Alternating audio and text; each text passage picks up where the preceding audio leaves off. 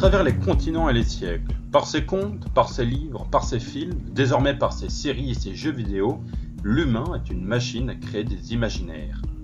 Au XXIe siècle, annoncé âge des métropoles, après l'âge des États-nations, chaque ville est porteuse de son imaginaire propre.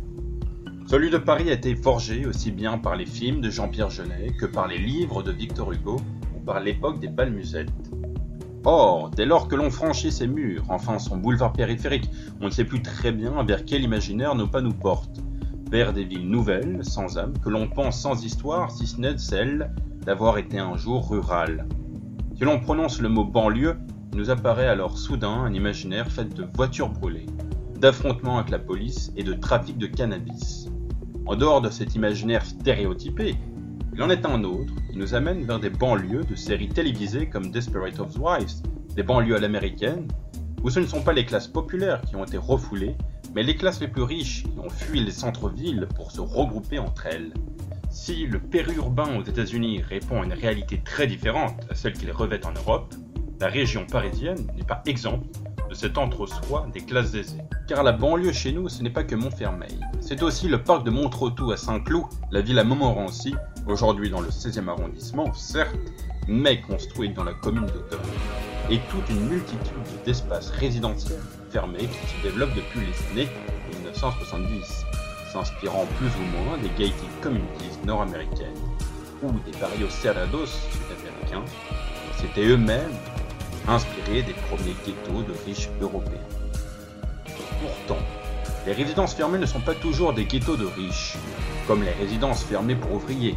Mais quelle qu'en soit la population résidente, ces espaces enclavés, portés par la mondialisation et la métropolisation, font peser sur les villes un risque de fragmentation urbaine, voire de sécession. La ville de demain se dirigerait vers une ville archipel faite de communautés identitaires selon le concept de l'urbanisme affinitaire. La banlieue se vit, se compose et se comprend d'une multitude de façons. Nous tâcherons d'y mettre un peu de lumière et pour finir ce triptyque sur la banlieue, allons aborder l'entre-soi des enclaves résidentielles. Les voix du crépuscule. Anthropologie du Paris cosmopolite.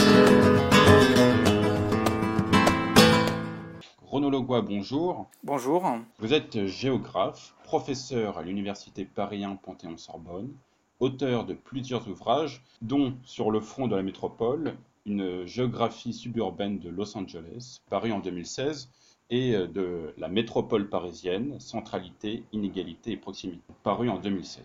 Alors, avant de commencer l'entretien, on va donner euh, la parole à Éléonore pour une plongée plus onirique dans l'univers d'Italo Calvino, avec la lecture d'un extrait d'un texte mi-poétique, mi-romancé, qui a une valeur de conte sur des villes inventées. Le livre s'appelle Les villes invisibles, et l'extrait en question parle des inégalités sociales dans une ville nommée Bérénice. Plutôt que de te parler de Bérénice, ville injuste qui couronne de triglyphes Abac et Métope les engrenages de ses équipements pour hacher les viandes, les employés du service d'entretien, quand ils lèvent le menton par-dessus les balustres et contemplent les vestibules, les grands escaliers, les pronaos, se sentent davantage prisonniers et petits. Je devrais te parler de la Bérénice cachée, la ville des justes, qui s'agite avec des matériaux de fortune dans l'ombre des arrière-boutiques et des débarras sous les escaliers, nouant un réseau de fils, tubes, poulies, pistons, contrepoids, qui s'infiltrent comme une plante grimpante entre les roues dentées. Lorsque celles-ci s'enrayeront, un faible tic-tac avertira qu'un nouveau mécanisme exact gouverne la ville. Plutôt que de te représenter les vasques parfumées des termes au bord desquels les injustes de Bérénice, étendus, trament à coups d'éloquence arrondis leurs intrigues et observent d'un œil de propriétaire les rondeurs des odalisques aubins, je devrais te dire comment les justes, toujours sur leur garde pour échapper à la surveillance des sycophantes et aux rafles des janissaires, se reconnaissent à leur façon de parler, spécialement dans la prononciation des virgules et des parenthèses, à leurs mœurs qu'ils conservent austères et innocentes, évitant les états d'âme compliqués et sombres, à leur cuisine sobre mais savoureuse, qui évoque ou rappelle un très ancien âge d'or, potagerie et aux fèves bouillies, fleurs frites de courgettes. Merci Éléonore. Alors il n'était pas question à proprement parler dans ce texte de résidence fermée, de quartier fermé, mais euh, on comprend que la ségrégation spatiale est une conséquence directe des différences de niveau de vie. Euh, je vais revenir à vous, Renaud Legois. Euh, on a fait une erreur sur votre présentation par rapport à l'université? Oui, c'est l'Université de Paris, euh, ex-Université Paris Diderot. J'étais maître de conférence avant à Paris 1, ce qui explique le. D'accord. Pas de problème.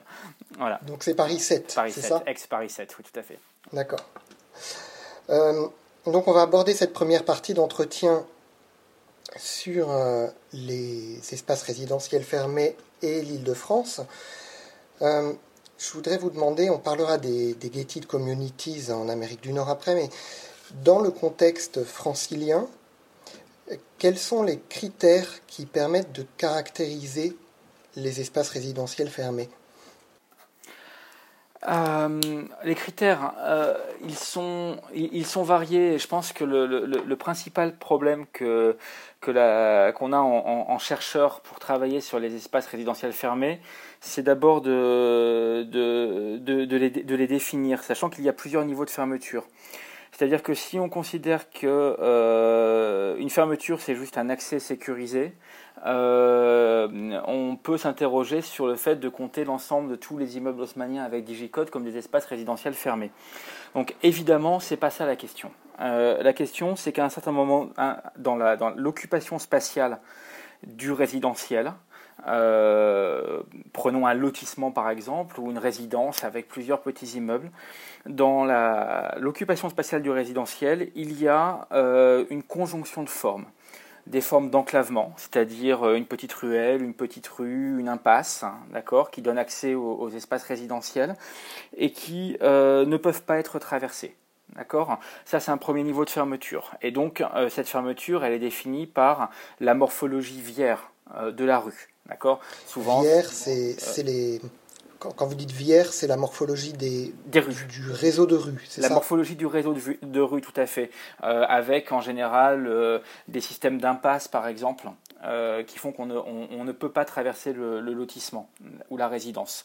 L'autre niveau de fermeture, c'est que dans ces espaces résidentiels, on va avoir un certain nombre d'équipements qu'on ne souhaite pas être visibles du public. Admettons s'il y a un petit parc par exemple, s'il y a une, aménité quelconque, faire en sorte qu'elle ne soit pas visible de la rue principale, euh, de manière à ce qu'il y ait un sentiment d'appropriation des aménités au sein du lotissement. Et un troisième niveau de fermeture, c'est faire en sorte que euh, quelqu'un qui se promène dans, la rue principale, euh, admettons vous êtes dans le 16e, vous passez devant la Villa Boileau, la, Villa Boileau pardon, ou la Villa Montmorency, il y a des, signes qui ne trompent pas pour, euh, pour montrer que vous êtes devant un espace résidentiel privé. Euh, ce sont des grilles, ce sont des fermetures. Ces grilles, elles peuvent être euh, concrètes, hein, d'accord Elles peuvent être entièrement fermées et il faut s'adresser aux gardiens pour pouvoir passer.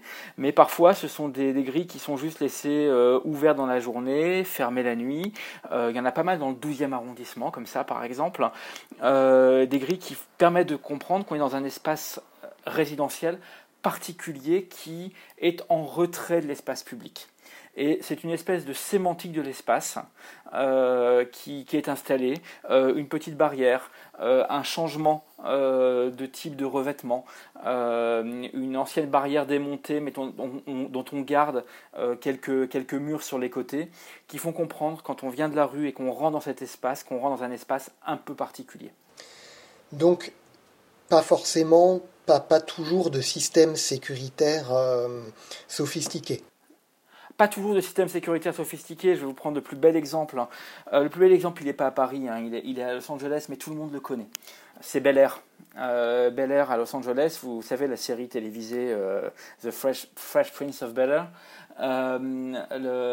cet espace résidentiel, il est, il est entièrement ouvert, c'est-à-dire qu'on peut y rentrer très librement. D'accord euh, Il y a juste des caméras de sécurité euh, discrètement installées sur chacun des poteaux, mais il n'y a pas de dispositif de contrôle d'entrée. Et pourtant, c'est un espace extrêmement privé. Euh, on va retrouver ces dispositifs dans plein d'endroits dans une ville comme Paris.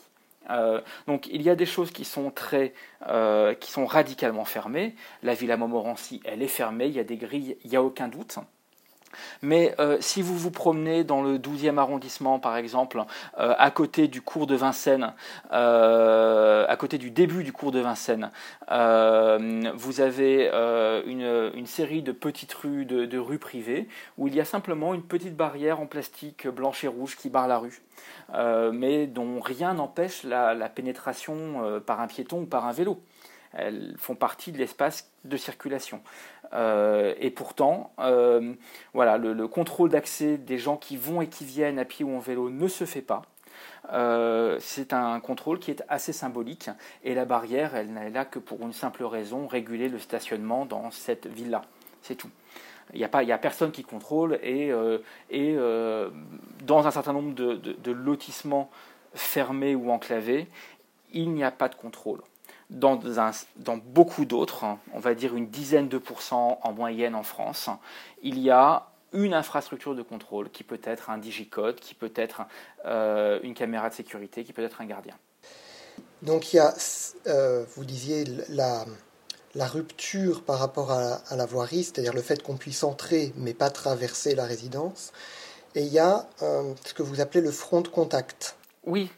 Alors, euh, il faut contextualiser ces, histoires de, nature du réseau vière et de front de contact. La, recherche qu'on a menée euh, entre, entre 2009, 2010, 2011 avec l'Institut d'aménagement et d'urbanisme, notamment avec euh, Céline Noudier-Malgouir, était une recherche qui était sur le périurbain et donc sur les, sur périphéries de Paris, sur la, grande banlieue, euh, et, euh, et, nous a amené dans un certain nombre de communes euh, qui étaient des communes sur lesquelles se posait une double question.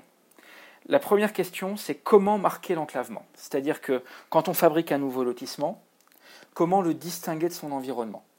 Et on le distingue de son environnement à partir de la forme des rues. Donc je l'ai dit, souvent une impasse, parfois ce qu'on appelle une forme en, sucette, c'est-à-dire un bâton principal et une boucle euh, au bout. Euh, de ces formes, de ces grosses sucettes rondes qu'on voit parfois dans les, dessins animés. Euh, et puis très souvent aussi des formes beaucoup plus complexes, qui rappellent en fait les banlieues romantiques, avec tout un schéma de rue en berlificoté, d'accord, euh, qui reviennent les unes sur les, sur les, autres, mais qui en fait ne forment euh, qu'un gigantesque système d'impasse. C'est-à-dire qu'il n'y a qu'une seule entrée qui débouche sur tout un système de rues qui, avec des boucles successives, reviennent les unes sur les autres. Et ça, c'est la morphologie de, l'enclavement résidentiel qui définit d'abord ce type de lotissement. D'accord? Euh, Et ensuite, qu'est-ce qui est valorisable là-dedans dans ce type de lotissement et qu'est-ce qui est intéressant pour un propriétaire? Ce qui va être intéressant, c'est, ce sont les aménités, c'est-à-dire tout ce qui euh, va permettre de valoriser le bien immobilier, la propriété.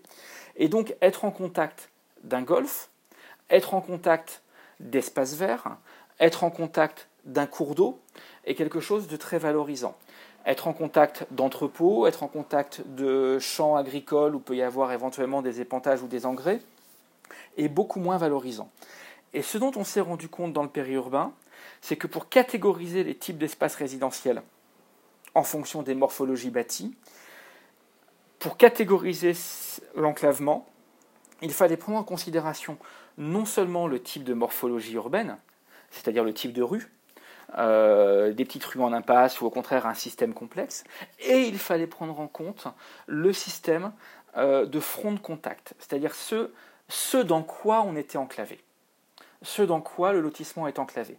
Est-ce que le lotissement est enclavé parmi d'autres lotissements ou parmi des espaces industriels? Et on s'est rendu compte qu'en fait c'était souvent le cas. C'est-à-dire que très souvent, les espaces résidentiels enclavés sont en fait construits dans des zones de rénovation urbaine, sur des petits espaces disponibles, ce qu'on appelle des dents creuses, d'accord, euh, en contact avec euh, une ancienne industrie, en contact avec des entrepôts, en contact avec d'autres lotissements, et que dans ces cas-là, il faut bien comprendre l'enclave comme étant en fait une, reconstruction d'un environnement local qui soit un tout petit peu distinctif de ce qu'il y a dans l'environnement proche. Et dans d'autres cas qui sont en fait minoritaires et qui correspondent aux beaux quartiers, par exemple de la plaine de Versailles, le front de contact, c'est-à-dire ce qu'on avait à côté du lotissement enclavé, c'était des forêts, des champs et surtout, évidemment, par exemple, des golfs. Et dans ces cas-là, le front de contact est un, système d'ouverture du lotissement vers un environnement qui est approprié et qui valorise le lotissement, qui valorise les biens immobiliers. Euh, donc là, on a bien deux systèmes finalement. Un système de repli vers l'intérieur dans le cas de petites enclaves avec des fronts de contact dans de l'urbain dense, ou un système de valorisation du front de contact qui fait que le lotissement enclavé ne se comprend qu'avec l'aménité, typiquement un golf, typiquement une forêt avec laquelle il est en contact. Alors, on a, a, encore à peu près une minute et demie pour euh, la partie sur l'île de France. Quels sont, est-ce que l'île de France est très concernée par ces résidences fermées, donc le périurbain parisien, et quelle partie de la région parisienne? Alors, je vais, je vais vous répondre de manière un peu provocante, c'est généralisé. voilà.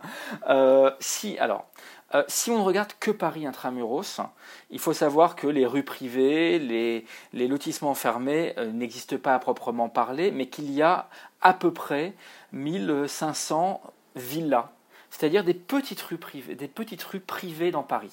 Et si on regarde la banlieue et si on regarde la banlieue, c'est très courant, c'est très courant en petite couronne, euh, dans, la, dans ce qu'on appelle la banlieue rouge, d'accord euh, À la fin du 19e siècle, il y a toute une série de petites villas qui ont été construites et qui sont extrêmement courantes. Euh, on va les retrouver dans les travaux d'Annie Fourcault, on appelle ça les mallotis par exemple, et c'est extrêmement courant, je ne pourrais pas les dénombrer. Dans le périurbain, là c'est ce qu'on a suivi, euh, on aboutit à euh, des choses qui représentent 20-25% de la surface bâtie, de la surface résidentielle bâtie.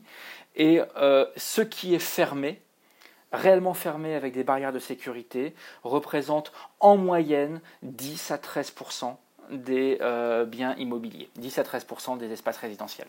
Vous pouvez donner quelques exemples de communes qui sont euh, ah ben, il y a quelques exemples très, euh, très connus. Alors, vous avez déjà cité euh, Saint-Cloud, et là, on est dans la banlieue romantique du 19e siècle, avec, avec, avec Montretout, très proche de Paris, mais ce sont, ces systèmes d'enclosure du 19e siècle. Et si on va un peu plus loin? Beaucoup plus loin, Saint-Germain-les-Corbeilles, par exemple. À côté de Corbeil-Essonne, toute la région d'Evry, où ce type de dispositifs sont relativement courants. Euh, et euh, Saint-Germain-les-Corbeilles est connu parce que c'est l'une des, l'une des euh, résidences fermées sécurisées les plus grandes d'Île-de-France, ce qu'on appelle le domaine du Golfe, par exemple. Très bien, merci. on va passer à la deuxième partie de l'entretien, mais avant on va faire une petite pause musicale.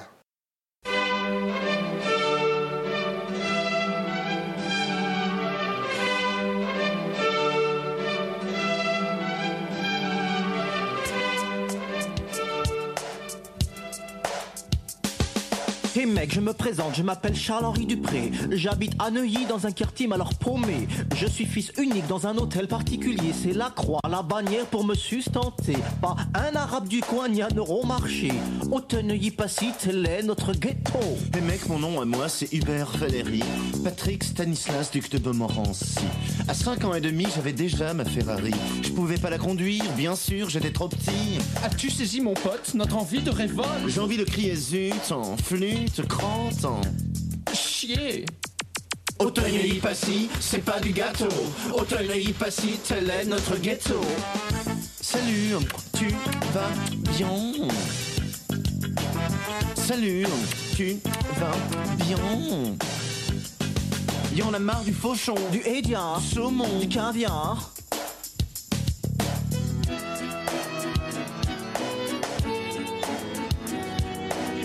Salut, on c'est Patrick à l'appareil. Ouais, c'est Pat. Tu vas bien Et moi, et moi, tu ne sais pas quelle est ma vie. À côtoyer Chantal ou bien Marie-Sophie. À faire le baisement à des pétasses mal baisées. Enfin, j'ai voulu dire des filles un peu coincées.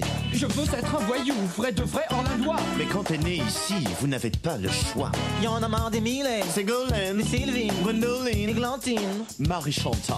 Y en a marre, mon frère, on a de gros problèmes. Y en a marre, mon frère, de subir le système. Mon avenir à moi est déjà tout tracé. Boîte privée, Sciences Po, l'ENA au HEC. Et dans le pire des cas, si je ne travaille pas, faudra que je reprenne la boîte de papa. Salut, tu vas bien? Auteuil-Neuilly-Passy, c'est pas du gâteau. Auteuil-Neuilly-Passy, tel est notre ghetto. Mec, nous sommes tous les produits d'une société économique dépendante des fluctuations boursières qui déstabilisent le marché. Oui, mec. Et pour sortir de ce carcan économique capitaliste, il faut savoir dire non, non, non, mec. Salut, tu vas bien? Auteuil-Neuilly-Passy, c'est pas du gâteau. Auteuil-Neuilly-Passy, tel est notre ghetto. Auteuil-Neuilly-Passy, c'est pas du gâteau. Auteuil-Neuilly-Passy, tel est notre ghetto. Salut, on tue, on va.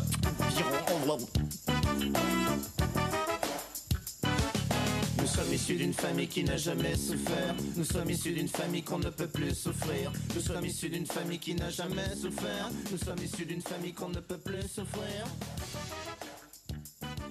Vous êtes bien sur les voies du crépuscule. Nous sommes avec euh, Renaud Dubois et euh, je voudrais aborder avec vous donc la comparaison avec les gated communities euh, des États-Unis. Parce que la taille des, banlieues est largement différente. En France, l'unité politique et administrative, c'est la commune. Aux États-Unis, c'est le comté qui gère la banlieue.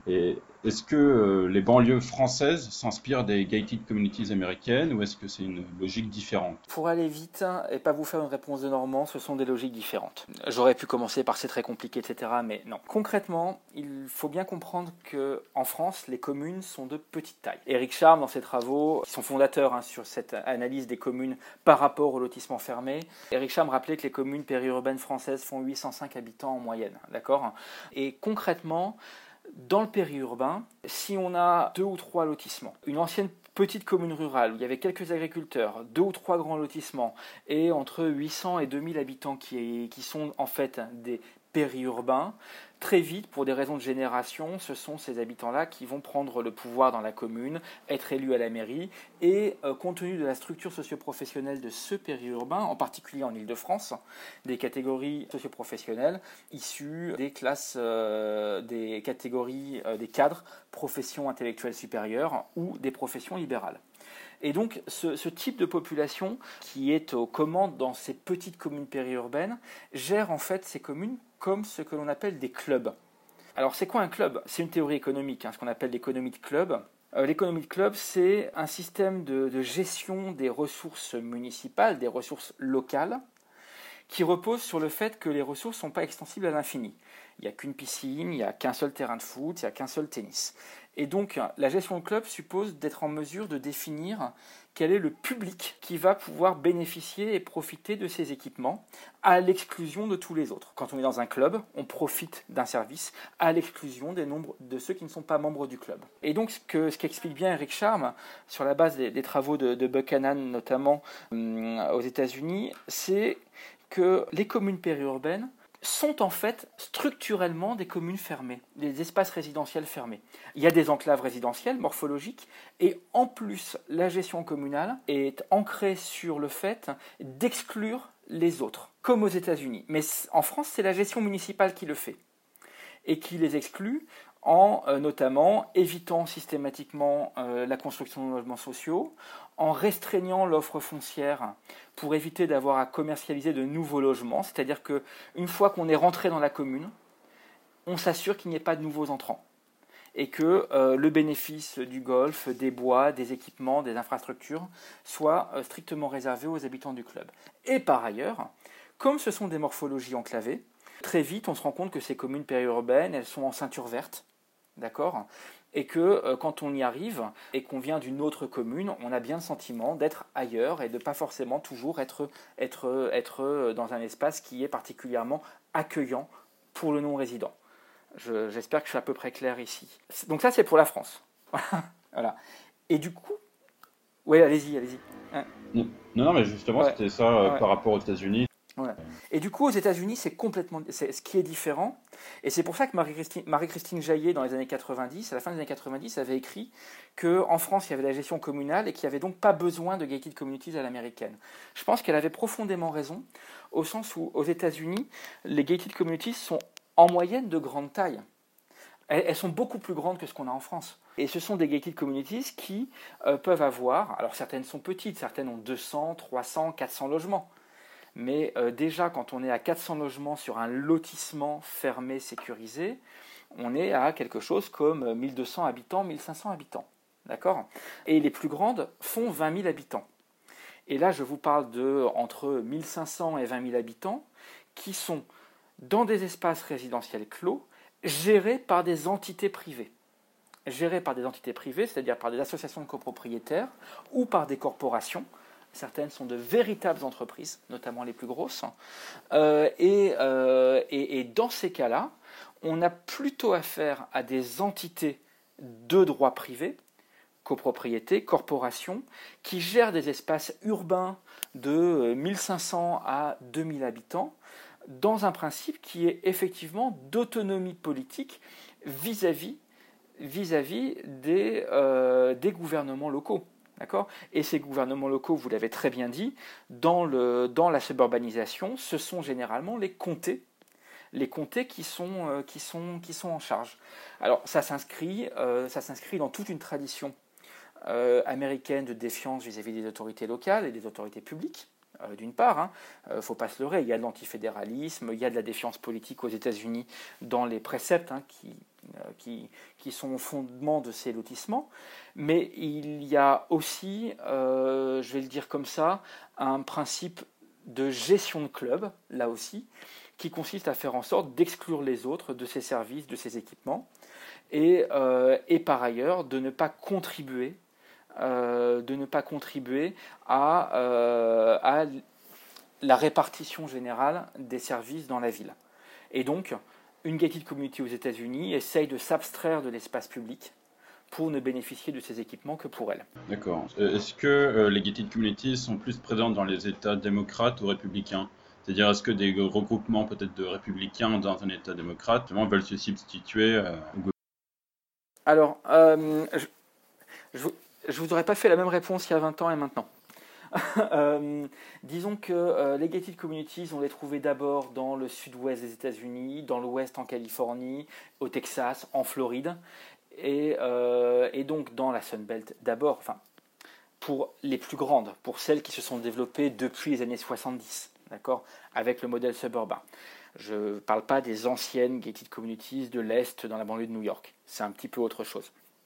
Mais pour les plus grandes, celles qui sont développées depuis les années 70-80, elles sont, oui, effectivement, dans les États du Sud et de l'Ouest, dans des États euh, qui sont euh, pour beaucoup, qui ont été républicains, on peut, penser au Texas, on peut penser à la Floride, c'est vrai, et en Californie, et vous avez raison, en Californie, les gated communities se sont, ont trouvé leur voie d'expression, là où elles sont plus concentrées, c'était dans des comtés qui historiquement ont été des comtés républicains. Je pense par exemple au comté, au comté d'Orange, euh, dans le sud de Los Angeles, qui a constitué une des bases électorales, par exemple, de, Reagan.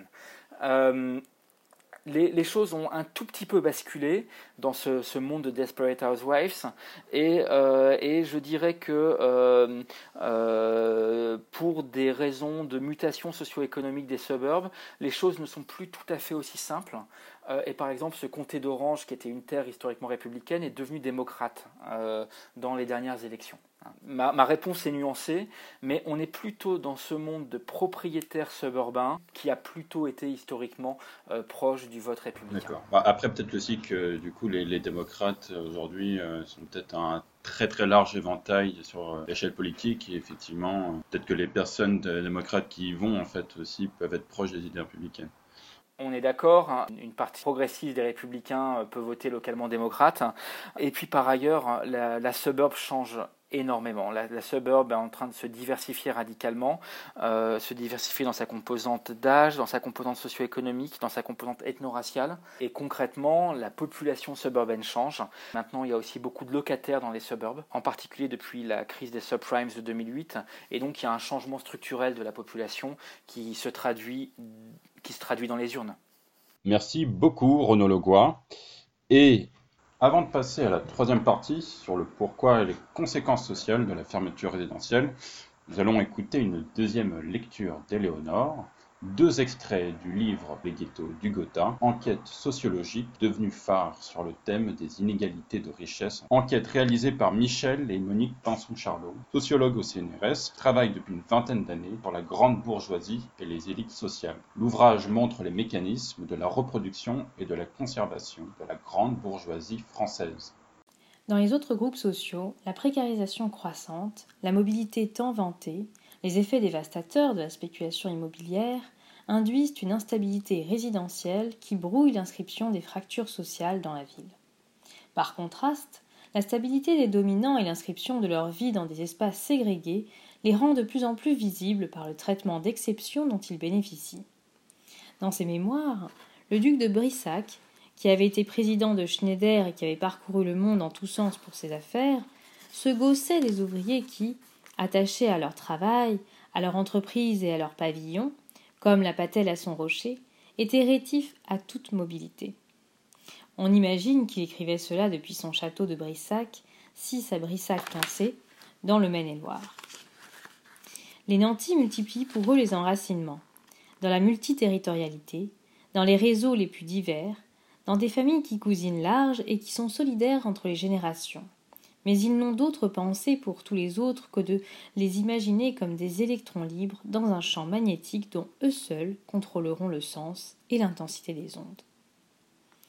Or, l'aggravation de la discrimination sociale dans l'espace urbain renforce de, de, manière considérable toutes les autres injustices sociales liées aux origines, à l'école, à l'emploi. Les jeunes des cités qui mettent le feu à la voiture de leurs voisins ne sont-ils pas victimes d'une violence plus discrète, plus feutrée, mais quotidienne et qui leur enlève tout espoir? La désespérance qui est au principe de ces violences urbaines, il serait judicieux de l'affronter. Pour cela, pourquoi ne pas commencer à rompre le silence complice sur les beaux quartiers et ceux qui travaillent patiemment à la reconduction du même monde?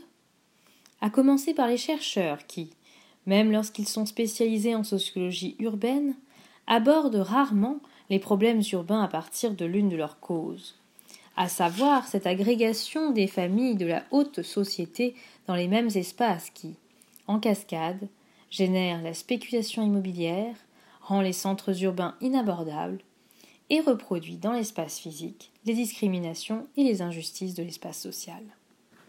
Alors c'est une petite piqûre pour vous. Merci Éléonore. Euh, ben on va enchaîner directement sur la troisième partie où on va aborder un peu plus la question des conséquences sociales des résidences fermées, de la fermeture résidentielle, je pourrais dire. Euh, donc, ben, question déjà, euh, pourquoi, pourquoi les, résidences fermées et quelles sont les, les, communautés justement qui, qui s'y enferment, entre guillemets? D'accord. Euh, je pense que le, texte que le texte qui vient d'être lu est très important de ce point de vue-là pour, euh, pour comprendre un petit peu les choses. Euh, parce que pour, pour, pour, répondre précisément avec, à votre question, il faut revenir un petit peu à l'origine du modèle des résidences fermées. Euh, c'est un modèle qui date de la seconde moitié du XIXe siècle, que ce soit à Paris où ça émerge vers 1850-1855, euh, ou euh, par exemple dans les banlieues de, New York où ça émerge aussi à la même période, vers 1830-1840. ces résidences fermées sont des banlieues romantiques. dans lesquelles vont résider en résidence secondaire l'aristocratie et la bourgeoisie industrielle euh, de la ville de la révolution industrielle. En d'autres termes, c'est euh, une partie de cette aristocratie que, euh, décrivent les Pinsons, Pinson Charlot, qui est à, l'origine du modèle des, de, ces, de, ces, résidences sécurisées fermées. je précise ça parce que ce modèle, évidemment, avec la suburbanisation de masse, à partir des années 60, ce modèle a été réinterprété par la promotion immobilière dans ce qui est en fait une économie de l'offre.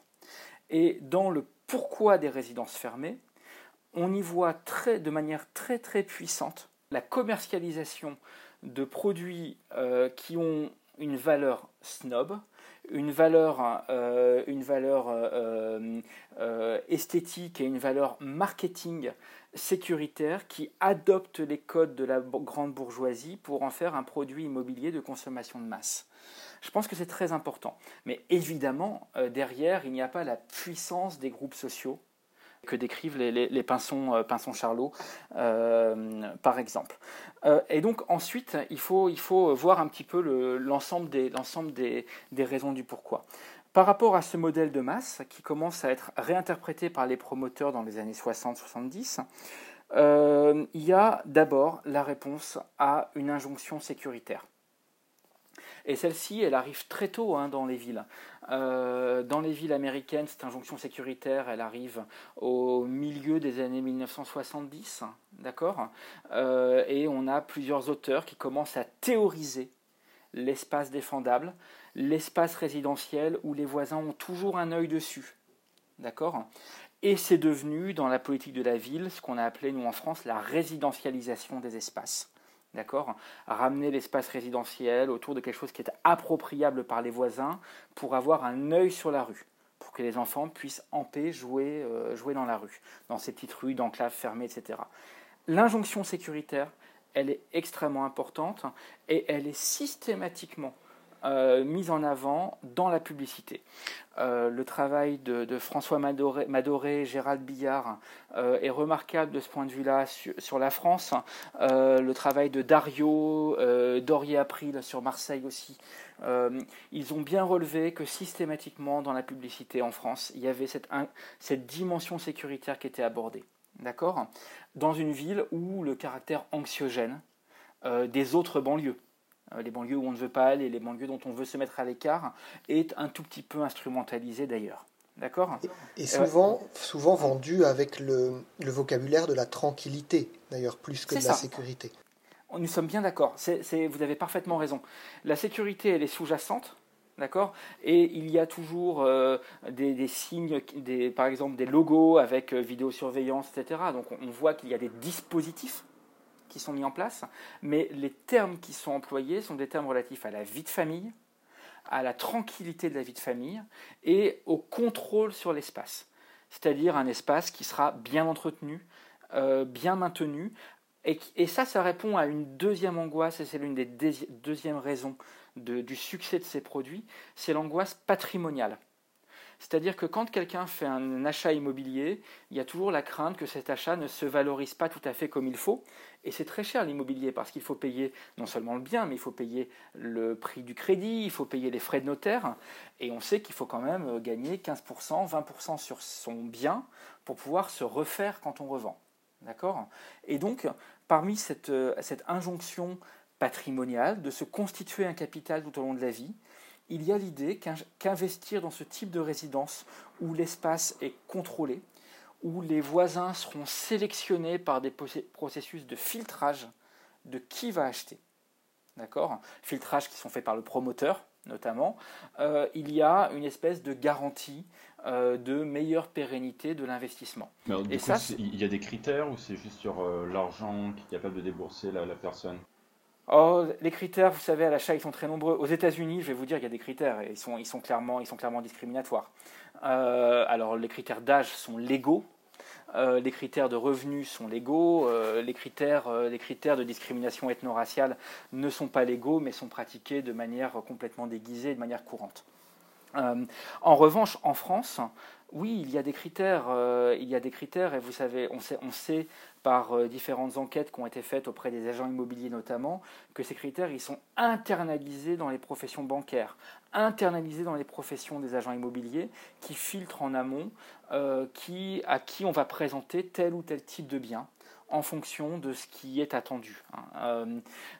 et il n'y a pas de critère explicite d'interdiction pour un tel ou un tel d'acheter dans une résidence, évidemment ce sont plus des filtres en amont, et en général, ce sont des filtres qui portent sur des, euh, des qualifications, euh, sur, euh, sur le, les revenus disponibles, ou sur, ou sur des, des, filtres scolaires, par exemple. Donc ça, ça crée forcément de l'homogénéisation. Complètement ces produits sont homogénéisants. Ils sont homogénéisants parce qu'en plus, ils sont pour la, plupart du temps, euh, et là, euh, là sont les travaux Delphine Caden par exemple, hein, euh, ils sont la plupart du temps issus de ce qu'on appelle une planification en groupé. Le logement groupé, ce n'est pas de la maison individuelle construite par chacun, c'est un ensemble construit de manière coordonnée par un développeur, par un promoteur, où les biens sont relativement standardisés si vous commercialisez des biens standardisés à des prix qui sont homogènes, la clientèle que vous allez cibler est une clientèle relativement homogène. D'accord? Et euh, ensuite, les agences immobilières vont faire le travail de filtrage des populations qu'ils vont avoir tendance à orienter vers tel ou tel type de bien en fonction de présupposés. Alors, je, euh, voulais vous poser deux questions en une. Est-ce que vous pouvez nous parler un peu du concept d'urbanisme affinitaire et j'en profite pour enchaîner directement sur la question suivante. Est-ce que ça a des conséquences euh, Est-ce que ça fait peser des menaces en termes de fragmentation, euh, en termes de fragmentation urbaine? Oui, oui. Euh, oui, puisque c'est l'une des conséquences sociales, hein, socio-économiques de, ces lotissements. les seuls travaux qui ont vraiment en France, regardez les conséquences socio-économiques sont ceux menés par euh, Dario et Dorier sur, euh, sur Marseille. Euh, ce dont on s'aperçoit, c'est qu'il y a une homogénéité importante des populations au sein de ces lotissements. Cette homogénéité, elle est liée, alors vous, vous l'appelez urbanisme affinitaire, effectivement c'est une expression qui a été très largement utilisée.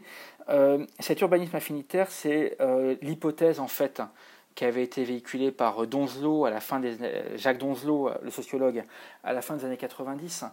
Euh, selon laquelle il y avait en fait une ville à trois vitesses, une ville des bobos au centre, une ville de la banlieue dans les premières périphéries et un suburbain affinitaire des classes moyennes en périphérie. hypothèse qui a été un peu reprise par, Guy Lui ensuite je serais un tout petit peu, un tout petit peu, euh, un tout petit peu prudent par rapport à ces très grandes catégories, qui me semblent un petit peu culturalistes et un petit peu, un petit peu. En revanche, ce qui est, ce qui me semble vrai, c'est que euh, ces lotissements, euh, quand ils s'agrègent les uns à côté des autres, et que des communes entières, que des communes entières, je parlais des communes périurbaines de clubs au début de l'entretien. Quand des communes entières sont en fait euh, gérées sur des principes de club euh, par rapport euh, au reste de la métropole, il y a effectivement des logiques de, des logiques d'exclusion des populations non désirées. Des logiques d'exclusion des populations non désirées, et on va faire en sorte systématiquement d'éviter dans les équipements publics de la commune ou au sein des lotissements euh, la présence de ce qu'on va appeler les passagers clandestins. C'est comme ça qu'ils sont théorisés euh, dans l'économie orthodoxe, d'accord? Dans la théorie du club. Les passagers clandestins seraient des gens venus d'une autre commune qui viendraient profiter de notre tennis ou de notre terrain de foot. Donc ça, On imagine peut-être la même, de la même façon euh, les écoles aussi, puisque les enfants qui y vont, ils vont tous du même milieu, et, il serait hors de question que... voilà. Vous avez raison, mais l'école elle-même est un des instruments du filtre. Euh, le, les agents immobiliers filtrent beaucoup par, par, les écoles hein, sur, sur les, processus d'accession. Euh, sur l'urbanisme affinitaire, euh, ce, qui, est évident, c'est qu'en fait, la ségrégation, elle est faite d'abord par en haut. C'est-à-dire que c'est un processus qui est maîtrisé par les catégories socio-économiques supérieures, qui euh, ont les capacités d'action sur le marché immobilier, qui ont des capacités stratégiques et qui en plus ont des capacités d'action politique. en évitant par exemple la construction de logements sociaux dans telle ou telle commune. Et au fond, c'est ça le problème de l'urbanisme infinitaire, c'est qu'on a un certain nombre de catégories sociales qui, euh, dans certaines communes, par exemple dans l'ouest francilien, pour être très clair, d'accord, euh, maîtrisent suffisamment l'ensemble des rouages pour éviter la mixité sociale et, et être en mesure d'éviter tous les mécanismes de répartition qui ont été mis en œuvre, par exemple, par euh, la loi SRU, euh, Solidarité Renouvellement Urbain. Et ce type de lotissement, par le type de produits qu'ils promeuvent, par le type de sélection qu'ils promeuvent, font partie de ces instruments de reproduction de ces espaces sociaux, d'accord, qui sont des espaces exclusifs et affinitaires. Voilà. Est-ce que ça répond à votre question? Euh, oui, mais je, vais en ajouter un peu une, un autre concept. Euh, je crois que c'est Jacques Viard qui développait le concept de ville archipel. Et euh, j'ai vu aussi beaucoup dans un article sur le blog de Cassandre de Wintre de utiliser le vocabulaire de fragmentation, de sécession, de, de ville, de, de, perte de repères communs. C'était pas exactement ça d'ailleurs le mot utilisé. Euh, dans les villes, et sans compter aussi sur euh, la, quantité d'espace public qui en fait en quelque sorte est soustraite. Euh, mm. Est-ce qu'il n'y a pas vraiment un risque de, voilà, de, villes qui deviendraient juste des agrégats? Oh, on est, en, on est en plein dedans. Enfin, oui. voilà. de, de, différentes manières. C'est-à-dire que cette, cette ville d'archipel, cette ville d'archipel, euh, elle est liée en fait à la pratique de la ville liée à l'automobile. On passe de l'espace résidentiel à l'espace du travail, à l'espace commercial en automobile, et chacun de ces espaces est constitué comme une bulle. On a un contrôle d'accès quand on rentre dans le bureau à la défense. Euh, il y a euh, des, filtres dans l'entrée dans les espaces commerciaux, euh, filtres anti-SDF typiquement par exemple, et les espaces commerciaux se classent hein, socialement. Il y a des espaces commerciaux populaires, des espaces commerciaux pour les catégories supérieures, et il y a des espaces résidentiels qui appartiennent à cette ville d'archipel. Et je pense que tout cela, avec François Hacher hein, qui en parlait très bien, tout cela fait complètement système. Et quand on parle de fragmentation, on peut la voir comme ça. D'accord? C'est-à-dire comme cette ville d'archipel. On peut voir aussi la fragmentation euh, en, termes, euh, morphologiques. C'est-à-dire qu'en fait, ces lotissements, cette ville d'archipel, elle consomme énormément d'espace. Chacune de ces enclaves est entourée d'espaces verts. On parlait de front de contact au début d'entretien. Tout ceci euh, est à l'inverse de la ville dense. D'accord? Et à l'inverse de la ville dense, c'est une ville finalement peu dense où on a une multitude d'enclaves, chacune séparée des autres par des espaces de vide, par des espaces ruraux, par des aménités. D'accord? Même si ces lotissements peuvent être très denses à l'intérieur. Et ces fragments de villes, ces fragments de quartiers sont chacun très homogènes socialement. Et ça, dans les travaux que j'ai pu mener en Californie, mais dans ceux qu'on a pu mener sur le périurbain francilien, c'est très net c'est très net qu'il y a ce type de morphologie sociale et de morphologie spatiale fragmentée. Le, troisième, le, élément qu'il y a sur la fragmentation, c'est sur le corps social en tant que tel, c'est sur l'adhésion au projet social commun, qu'est la métropole finalement. Et, euh, ce projet social commun, euh, c'est pourquoi moi j'irais payer pour les écoles des autres c'est au fond c'est la question de la redistribution fiscale de la redistribution des ressources. Vous, parliez de, l'accès aux espaces publics qui sont euh, ces espaces collectifs qui dans ces lotissements enclavés sont en fait des espaces euh, dont l'usage est réduit au seul propriétaire, mais on peut étendre cette logique à l'ensemble. Euh, la périurbanisation dans son ensemble, en se reposant sur des petites communes qui maîtrisent euh, des éléments de euh, leurs investissements locaux euh, sont des refus de la redistribution des ressources à l'ensemble de la collectivité urbaine. C'est là où je voudrais répondre à votre question sur sécession. Le terme sécession, il a été employé aux États-Unis parce qu'il est vrai que des municipalités ont été créées in extenso sur la base de lotissements fermés. Des lotissements fermés qui dépendaient du comté ont créé leur propre municipalité. Et on a eu ces entités public-privé assez étrange. Je pense à Leisure World de Laguna Woods, et, j'en avais étudié pas mal euh, dans la région de Los Angeles, euh, qui adosse une entité privée avec une municipalité ad hoc pour gérer les ressources fiscales des taxes sur les propriétés à un niveau extrêmement local en faisant, oui, sécession du comté et en faisant sécession de la redistribution fiscale du comté. Mais il faut savoir qu'aux États-Unis, les impôts locaux, ce n'est que ces taxes, ces taxes sur les propriétés. Et le terme sécession, il vient de là, pour les lotissements fermés. Après, est-ce que les communes périurbaines en France font réellement sécession? Non, pas vraiment, puisqu'il reste des mécanismes distributifs qui reposent sur l'État, notamment l'impôt sur le revenu. D'accord? En revanche, il est vrai que dans quelque chose comme le projet du Grand Paris, on a derrière cette logique de réintégrer ces périphéries à un ensemble qui ramènerait ces morceaux dans un projet politique commun, dans un projet structuré par des transports euh, qui, permet qui, permettrait de, revenir un petit peu sur cette, ville d'archipel. Et le projet du Grand Paris, il a été conçu en partie pour euh, éviter cette fragmentation urbaine en périphérie de Paris. Voilà. Maintenant, ce n'est pas complètement évident et euh, localement, il est clair qu'on va trouver des enclaves suburbaines qui vont tenter le plus possible de fonctionner en évitant de mutualiser les ressources. Et c'est là où c'est interprété par certains auteurs comme une sécession. J'ai un peu de mal avec ce terme hein, euh, qui mériterait d'être creusé un peu plus. Mais voilà. voilà.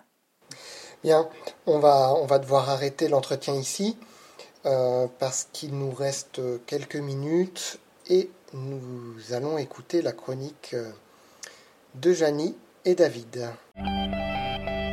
Les voix du crépuscule. Les voix du crépuscule. Les voix du crépuscule. Anthropologie et combat des peuples autochtones sur Radio Campus Paris. Je m'appelle Janie, je suis née en banlieue parisienne, je suis franco-malgache. Et moi, je m'appelle David, je suis né à Caracas, Venezuela. Aujourd'hui, pour le dernier épisode de la saison, nous avons décidé de vous parler des dangers de l'histoire unique un concept popularisé par l'auteur nigériane Shimabanda Ngozi Adichie. Elle nous dit L'histoire unique crée des stéréotypes. Et le problème des stéréotypes n'est pas qu'ils sont inexacts, c'est qu'ils sont incomplets. Ils font qu'une histoire devient la seule histoire. Ce qui est sûr, c'est qu'on nous apprend cette histoire de l'enfance. Le premier film que je suis allé voir au cinéma, c'était Le Roi Lion de Disney. J'ai été fasciné par l'histoire, sans me rendre compte qu'elle se situait quelque part en Afrique, et qu'il n'y avait aucune trace de village, ni d'être humain.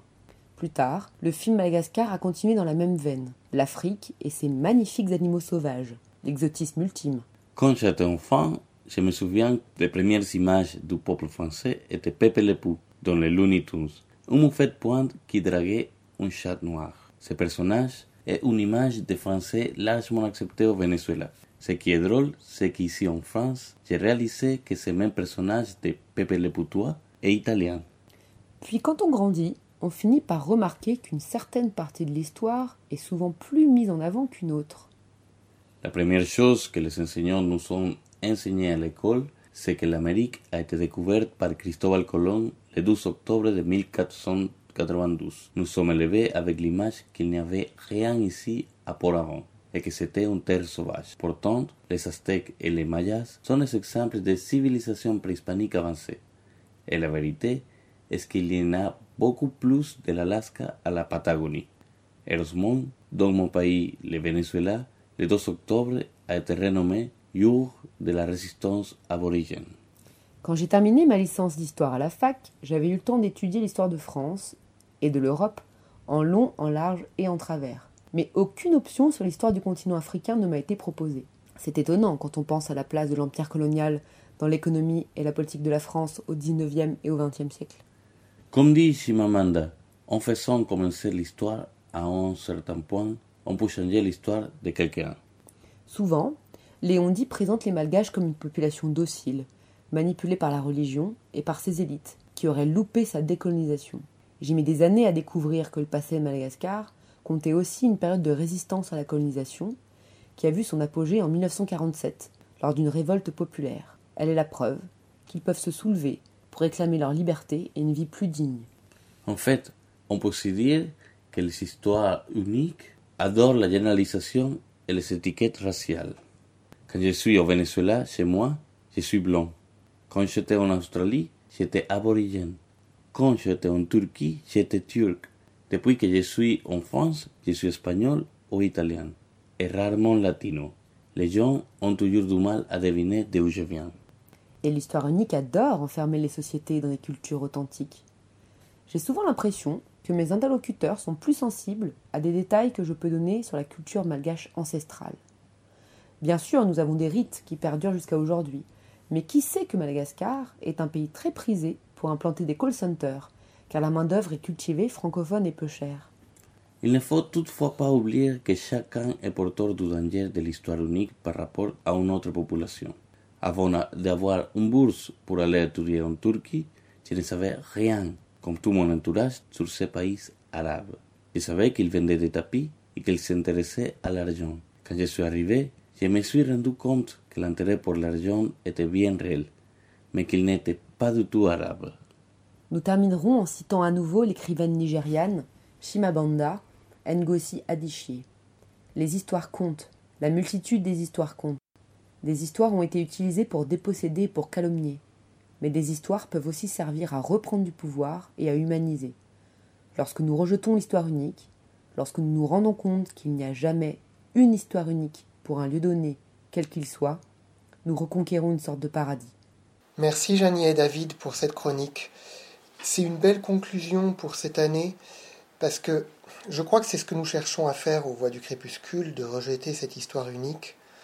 Quand par exemple cette année nous invitons Marc Ball et Karim Misquet pour nous parler d'une histoire des décolonisations vues par les décolonisés, quand nous parlons de la banlieue sous ses différentes réalités, quand nous ne parlons pas que d'immigration, mais aussi d'émigration, et quand nous essayons de donner la parole aux peuples autochtones ou aux habitants, aux artistes, aux activistes, aux côtés de la parole des chercheurs, voilà, j'espère que nous contribuons à raconter des histoires multiples et à regagner cette sorte de paradis dont parle Shimabanda Ngozi Adichie.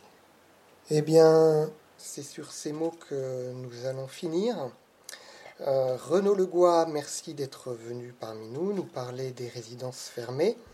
Merci à vous. Euh, pour, euh, voilà, pour clore, clôturer ce cycle des voix du crépuscule sur Paris Extramuros,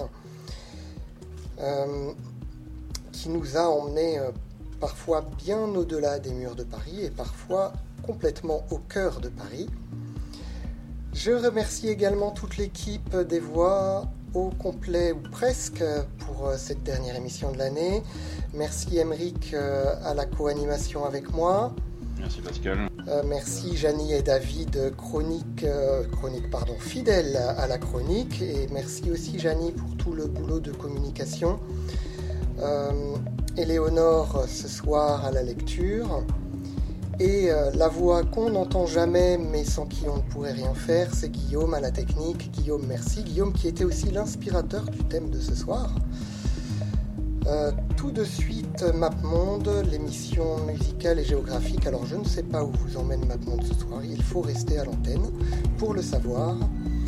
Vous êtes sur Radio Campus Paris, on vous aime et on vous dit à l'année prochaine ou peut-être à cet été pour une petite surprise.